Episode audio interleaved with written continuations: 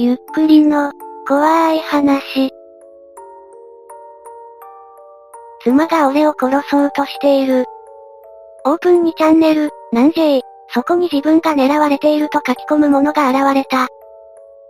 妻が俺を殺そうとしている。妄想ではない。証拠はある。証拠があると言いますがどうなのでしょう。本当だったら警察行くよね。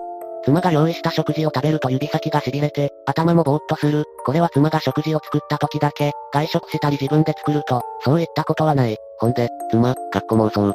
多分毒を盛られている。我が家は個別にワンプレートで食事が出されるので、俺にだけ毒を盛ることが可能。本当にそうならさっさと検査してみろ。慰謝料チャンスやん。カメラ仕掛けてみ。現実な対策としてはここら辺ですよね。近所の人や会社の人を遠隔操作して俺を監視している。通勤電車は毎日時間も車両も変えているのに、いつも監視されている。国家レベルの監視体制も考えられる。あ、そっち系の人でしたか。これは糖質、察したわ。ないから安心しろハゲ。みんなもう理解したようです。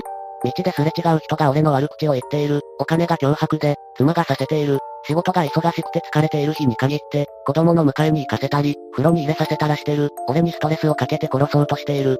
なんでバレたの？もしかして一致って名字2文字名前2文字。よくあるパターンですよねその字数。なぜわかる？お前が監視者か。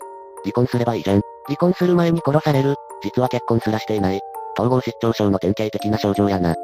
俺が死ねばマンションのローンは断身でチャラになるし、保険金5000万入る。これが狙いかもしれないが、単に俺を殺そうとしてるだけかも。身の危険を感じたので、寝室は別にした。妻の料理にも手をつけていない。で、結局このスレなんなん。何目的なのか未だにわかりません。一致くん落ち着いてくれ。君は独身なんだ。さっきから一は結婚してないことにしたい人たちがいますね。その後も一の電波トークは続きました。周りに反応せずに淡々と書き連ねていきます。バカにしてるとかじゃなく、マジで病院行った方がいい。監視されてるとか人間を遠隔操作とか電磁波とかは統合失調症とかの何らかの病気の疑いがある。一回だけでもいいから病院行ってくれ。お前、妻と同じこと言うな。仲間か、健康診断受けたのいつ ?1 月に人間ドック受けた。異常なしだったが、そんなことはない。あの病院も妻の仲間だと思う。そんなことはないの根拠は、一致の感覚の話ではなくれっきとした根拠を出して。え、この人は何を求めてるんですか？盛られてる毒とかの証拠を出せってことですかね？毒を盛られているから肝臓か血液検査に異常が出るはず。看護師もこっち見て笑ってたら悪口言ってたし、妻の仲間だと思う。出るはず。ではなくてデータを出せ。こいつはこいつで存在しないものを出せとか言ってるみたいで怖いですね。このインターネットも俺を監視して嫌がらせするみたいだな。このスレにもすでに妻の工作員来てるっぽいね。やっぱりそうだよな。俺も感じている。仲間を見つけたようです。ちょろいな。だから Y が監視員の一人やってもう白状しとるやろ。感じるとかじゃなくてもうおるんやって。味方だけでなく敵を名乗る者まで現れました。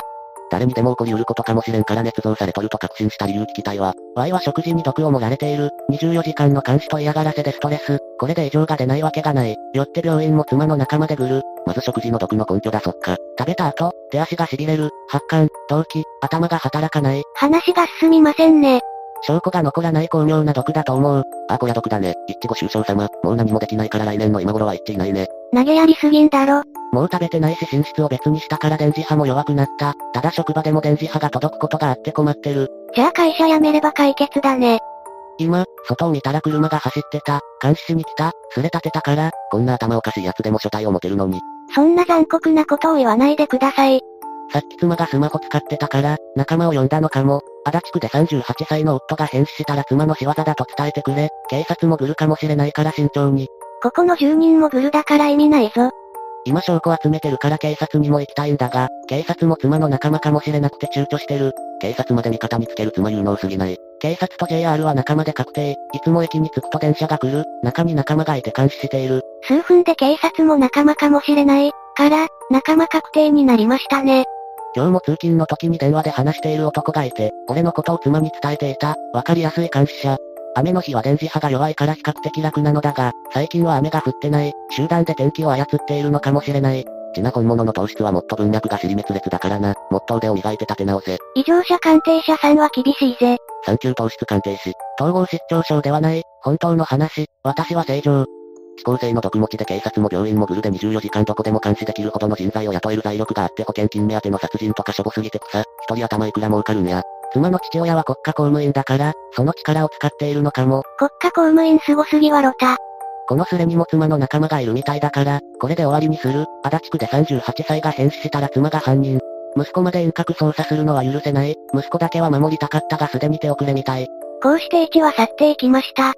ちなみに YouTube で、電磁波攻撃って検索して表示順をアップロード日にするとガチモンいっぱい出てくるで。みんな電磁波に何を期待しているんでしょうね。よく見たらこれおもろすぎやろ。駅に着くと電車が来るって当たり前すぎうち。これのことですね。いつも駅に着くと電車が来る。これはタイミングよく来るってことではないでしょうか。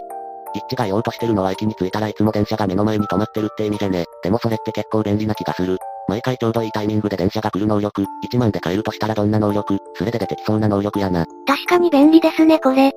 少し泳がせたら妻の仲間がいっぱい来たな。俺を統合失調症、異常者、妄想と決めつけている。もうすぐ足立区で38歳が死ぬ。犯人は妻。最後にこれだけ言い残して帰っていきました。念のため Google ニュース検索で、38歳、足立区、で検索しましたが何も出てきませんでした。当たり前か。短かったので統合失調症に関する怖い話をおまけでまとめていきます。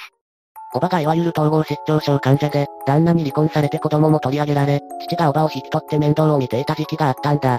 基本、問題ばかり起こしていたおばだが、当時小学生でおばの長男と同じ年齢だった俺は妙に可愛がられてた。でも、やっぱりどこかちょっとおかしくて、近所の人とトラブルを起こしたり、俺に対してもものすごく怒鳴りつけたり、泣き出したり、めちゃくちゃだった。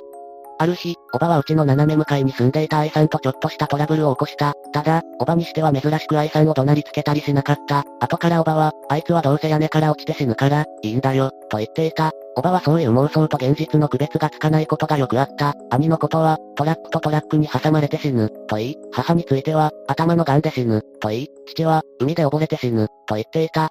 おばに、自分はどうやって死ぬの？と聞いたら、私は首吊って死ぬ、と言った。それからしばらくして、おばは実際に首を吊って自丸をした。その頃には、おばはかなりすんでいて、お風呂にも入らず異臭を放っていたり、包丁やハサミを持ち出して近隣の人を脅したり、勝手に庭に穴を掘って警察を呼ばれたりしていたので、正直言うと自丸した時はほっとした。おばが死んで数ヶ月後の正月、救急車が来て愛さんの家の前に止まった。急いで見に行くと、愛さんが運ばれていくところだった。お迎えのおばあさんが言うには、孫が来ていて一緒に羽根つきをやっていたところ、屋根に羽が飛んでいって、それを取るために脚立を使って屋根に登って、足を滑らせて落ちたらしい。愛さんの家の壁には脚立が立てかけられ、その下には血だまりがあった。愛さんは結局、その後家に戻ることなく病院で亡くなった。その時は、こういう偶然もあるんだな、というくらいにしか思わなかったが、その翌年、父は母の実家、漁師をやっている、に行き、親族と船釣りに行って海に落ちて死んだ。さらに、数年後、母が頭痛がひどくなり病院に行ったところ、脳腫瘍が見つかった。手術をしたが場所が悪く完全には取り切れず、抗がん剤を使って小さくしたが再発、二度目の手術もしたが、次にまた再発する可能性は高く、手術の回数も限界があると言われた。そして、兄は4年ほど前、職場の駐車場でトラックの掃除をしているところに突っ込んできた別のトラックに挟まれて死亡。これはさすがに偶然じゃないよな、と思っている。ちなみに俺は焼け死ぬと言われた。それが事実かどうか確認した時には俺はこの世にはいないはずなので、検証不可能ってのが残念。以上です。でも焼け死ぬ時って一瞬で死ぬわけじゃないから当たってた場合は死ぬ間際に予言は当たってたってわかるんじゃないですかね。いかがでしたか？電磁波がどうのこうのを一人で言ってる分には構いませんが、集団で言い出した人たちもいたのでそうなると怖いですよね。皆さんは自分が正常だと思っていますか？まあ、自分じゃ狂ってても気づけないんですけどね。ぜひ感想をお聞かせください。ご視聴くださりありがとうございました。また見てね。